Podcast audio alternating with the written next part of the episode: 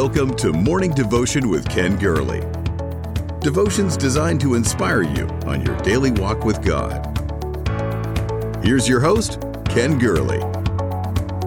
Good morning, everybody. Welcome to Morning Devotion. Welcome as you gather in. Thank you for a, an interesting and somewhat difficult week of being together and encouraging one another. For this is the day the Lord has made. And we are living this day, the only day we're promised. Tomorrow, tomorrow is forever in God's world. Today is the day that we must rise and let our faith, let our faith go before us. Let our faith fight for us. And let's be everything that we can be in this, in this unusual season in which we're living. So thank you, Mary and Eve and Kim and James and Nancy and Diana. Thank you Thank you for joining in, joining hearts, joining spiritual forces, locking arms, and just saying, we're going to see some good things happen even in this day that we're living in. So I welcome each of you. Share this. Share this. Jennifer Everett, Alice, Ben, thank you. Share this with one another. And let's see some amazing things happen in this day. This is Friday, Friday, November the 6th. I don't know, something like, uh, what is it, 48 days till Christmas. I, I'm ready for this year to be over. What about you? But on this Friday, it's a day to remember, a day to make history. This is a day to open up our hearts, a day to pray God's kingdom power and glory upon this world. How shall we go into this day? I say we have no path forward without an altar. Welcome to the only possible conclusion to a year of impossible situations. I know you're weary. I know you are. I know everything in you wants to simply rest and recuperate. You have that feeling of fatigue. I share it. That same gnawing sense of this is not how this year is going to end, is it? I, I know how you're feeling. And yet, yet I I just believe God's got something. I remember the words of that old song we used to sing um, Christ the Savior always hears and answers prayer. And he gives me many blessings every day. And you say, Well, I don't know that song. You're about to. So when I have tried my best and I fail to pass the test, I just steal away somewhere and pray. As the psalmist said, What time I am afraid, I will trust in thee O oh God. No path forward without altars. Take a moment and share this final devotion of the week, and let's just loop people into this community of faith. Never has a day of trust been more needed than now. Can I get a witness to that? For there is a stirring in the heavenlies, a shifting in the spiritual atmosphere. Yes, there is. I'm praying God unfold his glory upon all of us. But unfortunately, there is also a shaking deep beneath the earth. Something old, something wicked has emerged from the depths. We're going to, we're going to square off against it. We're going to say, no, you will not have your way in this whole earth. How do we square off against it? How do we face it? We are participants in a velvet revolution.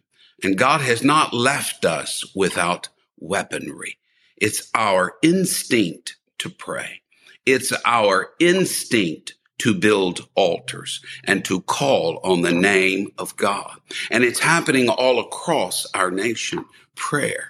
Prayer. Prayer is not the also ran, the forgotten companion, the fifth wheel on the vehicle of Christianity.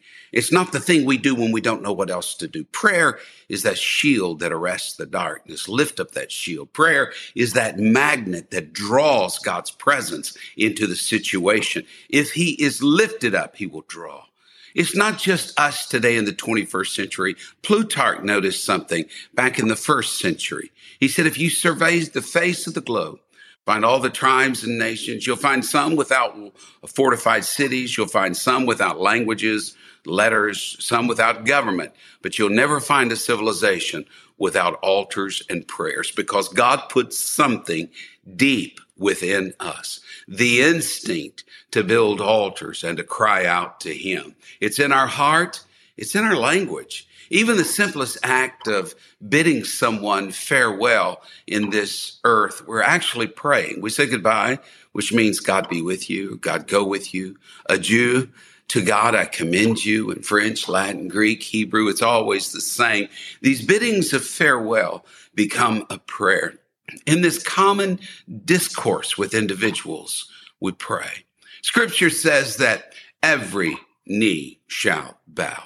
That is the instinct of prayer. The grace of God that has appeared to all men, all beings pray here below. Because whether we admit it or not, we've got a praying nature on the inside of us. God put that in us where we would know where to go.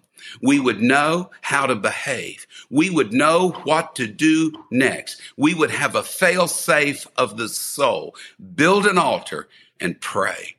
I don't know about you, but I'm sensing futility in the midst of so many because they've not yet found the power of God in prayer. In this velvet revolution, we're going to use spiritual weaponry. We are going to pray. We pray because God hears us. He not only put it in us, He hears us. Psalm 102, He will regard the prayer of the destitute and not despise their prayer. You get desperate enough, He'll hear you pray. Isaiah 44, 24 shall come to pass before they call, I will answer. And while they're yet speaking, I will hear. I love that passage that God put the desire to pray within us, the desire to build an altar and to call out to Him. And that same grace that was placed in our heart to prompt us to pray is, is reflective of God's heart.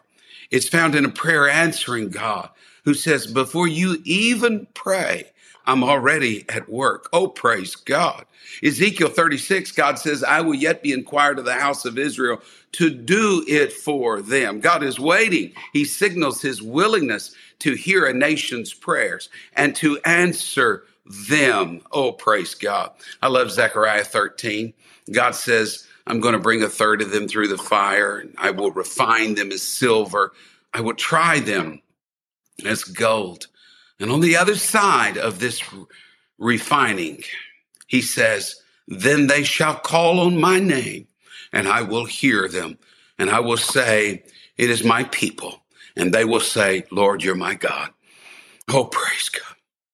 This is not confined to the Old Testament. This human propensity to pray. It's, it's a divine tendency to answer prayer that is found both of these in the New Testament. Jesus said, pray for laborers. I will answer.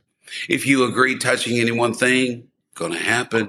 It shall be done. Oh, praise God. Or what about when the disciples saw the fig tree dried up by the roots and they remembered that Jesus had spoken to it the day before? Yeah. Standing there looking at the fig tree withered away, Jesus said, Hey, hey, church. And if you will ask, and if you will doubt not, and if you will believe, it will happen.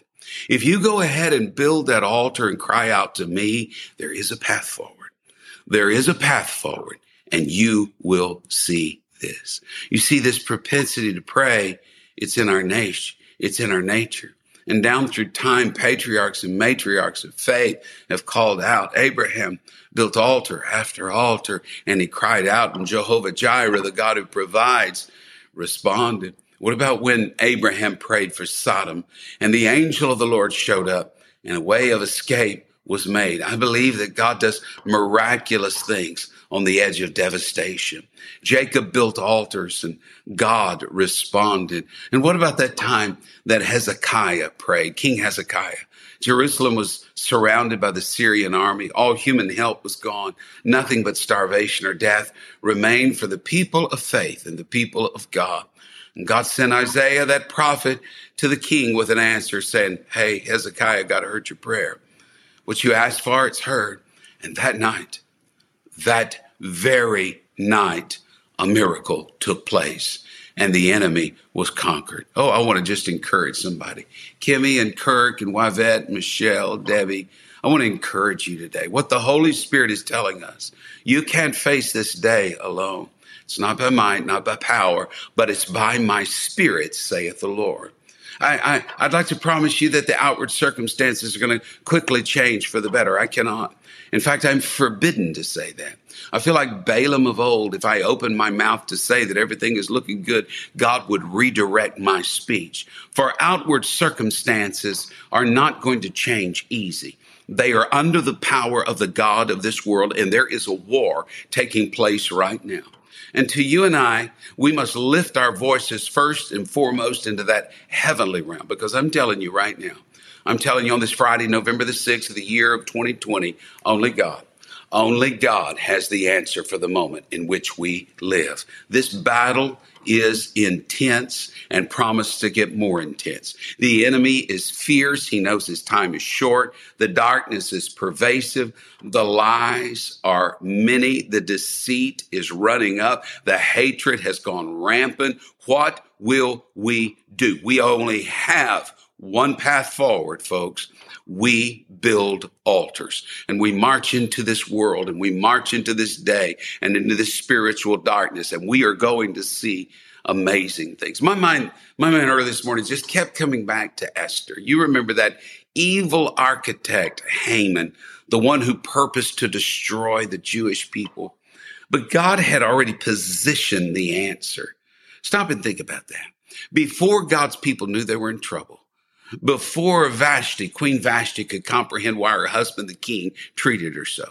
Before Esther knew why she was chosen to be the king's wife.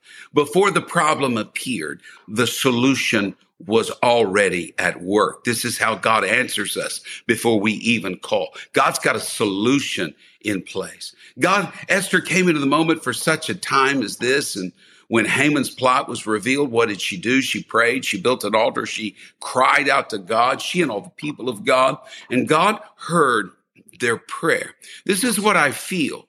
This is what I feel. I feel we are at the changing and clashing of kingdoms where the gates of hell have met the gates of heaven. What do you and I do at this juncture? How do we respond? Our only path forward is through the altars. We can't judge success or failure by the events of 24 hours. We have to say, God, you saw this coming. I need you to work your plan, God. He's never caught off guard. God's got this. He's got a plan for what we're going through. You know that verse, without a vision, my people perish. One translation says, without contemplation, people cast off restraints. If we don't think something through with a spiritual mind. We're going to cast off restraints. If we don't think this through, we're not going to see it through. Oh, hear me carefully. If we don't say, God, you've got this and build our altars and contemplate the goodness and power of God, we're not going to see. You, you better make a decision today on the long look, on the long look. There really was in America here a man named Johnny Appleseed. His real name was John Chapman. Spent 49 years traveling through what was then the Western United States, planting apple trees, trees from which he would never personally eat. Today, two, 200 years later, people still eat from those same trees. He made a decision based on the long look. He recognized that what I do today can forever benefit people. And we need that same contemplation right now. God is asking us to come to grips with the age in which we're living in. This is not a typical moment. Haman, the spirit of Haman is rising. Evil is unleashed. Restraints have been cast off. Some old ancient wickedness is running rampant in our world. What will you and I do? I say, let's get the long look about us. God is doing something in this. He is doing something for us. He is preparing his people for the awakening. When God prepares to do something, he unleashes a spirit of prayer. There's a rash of altar building taking place. Uh, there, it's happening now. People have started to build altars crying out to God. In fact, I'm going to go so far as to say if you can't build an altar, meaning if you don't learn how to pray, if you can't release your grip on the material and the momentary, then you're going to find it very difficult to make it in this year and in the days to come. If you weary with the footman, walking with the footman, how are you going to run with the horses? God has declared time and time again that his word is not going to return void. No, it won't. That his word will do the work, that he's answering prayer and doing great things. And someone needs to build altars and pray those promises of God. I, I, I want to share something with you. I, it, it has been moving on my spirit. I personally believe God, do you believe this? God is stronger than government. He's greater than the power brokers in the smoke filled back rooms. He's stronger than majority opinion. Build an altar. Invite God into this. I'll never forget the story of Secretary of War Stanton. You maybe remember he was Lincoln's secretary during the Civil War. After the president's assassination, Andrew Johnson asked Stanton to remain in that position, but things got heated between the two. Wasn't going well. But two men, two believers, visited Secretary of Stanton, and one of them just said on the way out the door, Mr. Secretary, people are praying for you. Stanton said one word pause, pause. He closed the door to his office and he said, Come back in here. I'm not a professing Christian, but I believe in the power of prayer. During the war, I would lock that door, fall to my knees, and ask God for wisdom and assistance. And he fell to his knees and said, Please pray. Please pray. But that prayer would have never happened unless two believers had not walked into his office. Can I just tell you something? Somehow our altar has to get mobile. It's got to get mobile. I'm not asking you to go put something in fabrication to build an altar with wheels. We have an altar. That's the name of the Lord Jesus Christ that we pray in the name. That is our altar. But all of mankind Everyone in this nation is waiting on you and me to move forward in prayer. I've wondered about something. We've seen the rioting and the protesting. We've seen we've seen all of that, but I wonder what would happen if we showed up and we got on our knees and started praying. Do you know what's happening right now? Maricopa County, Arizona, people are just surrounding, getting on their knees and praying, singing songs. Have you ever read about the sit-ins during the civil rights movements? Go to drugstore, sit at the counter, demand to be served, or simply surround a courthouse or public square, sit down, refuse to move, lock arms, sing "We Shall Overcome." I just wonder if it's not the time to take a, our private altar into the public sphere to turn your closet of prayer inside outward and invite the whole world into your prayer meeting. Maybe to get the prayer meeting out of the churches and homes and go out to the town square and fall on your faces and begin to pray. We're not going forward in this year without that.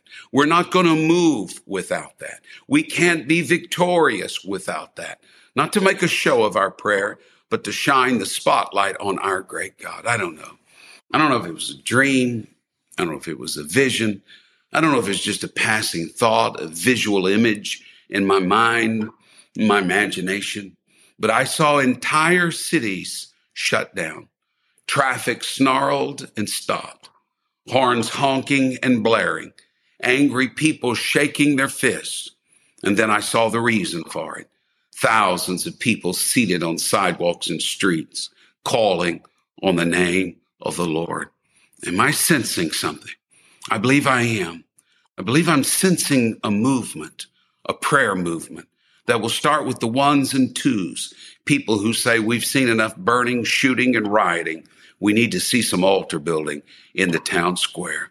We need people who can pray the glories of heaven down into the public square. Is God moving on your heart? I wonder if our altars shouldn't come out of hiding. Should we boldly march into the streets declaring the mighty works of God? You were not born into this season by accident. You were made for this. You were given power and authority. I read somewhere that it will be the courts that decide this election. I agree with that, but not in the way they meant that. I don't believe it's going to be the courts of men that decide this election. I believe the courts of heaven have something to say about this. Romans 13 and 1, all power is from God. You and I, you and I, to live in this age, we cannot go forward without all. Not into this day, not into this difficult weekend and the days ahead. We need the help of God. We need the power of God. We need God. We need God to show up as never before. I feel the presence of the Lord right now. I just feel it right now in this place. In this closing devotion at the end of the week, I'm just asking you something. Is God, has God laid something on your heart? Uh, uh, you don't have to call a thousand people, but maybe there's someone who will go with you. And who knows? Maybe just as surely as God drew, God drew those animals to the ark two by two at the end of the world and the end of that age. Maybe God is drawing people into this. Maybe this weekend we are going to see the magnetic power of God. I believe that God's got something for us and God's doing something in our midst. Would you take a moment? Would you just would you just pray? Leave your prayer requests out to the side and say, God, I know. I know that you have something amazing in this day and in this age. And I pray your blessings. Share this with one another and let's just bind together in prayer. And may God be with you in this moment, in this season. And I know I know He's got something amazing and special for you. God bless you. Thank you for being a part of this in this day and age. Thank you for listening to Morning Devotion with Ken Gurley. Join us next time for another inspiring devotion. To support this ministry, please visit firstchurch.com forward slash give.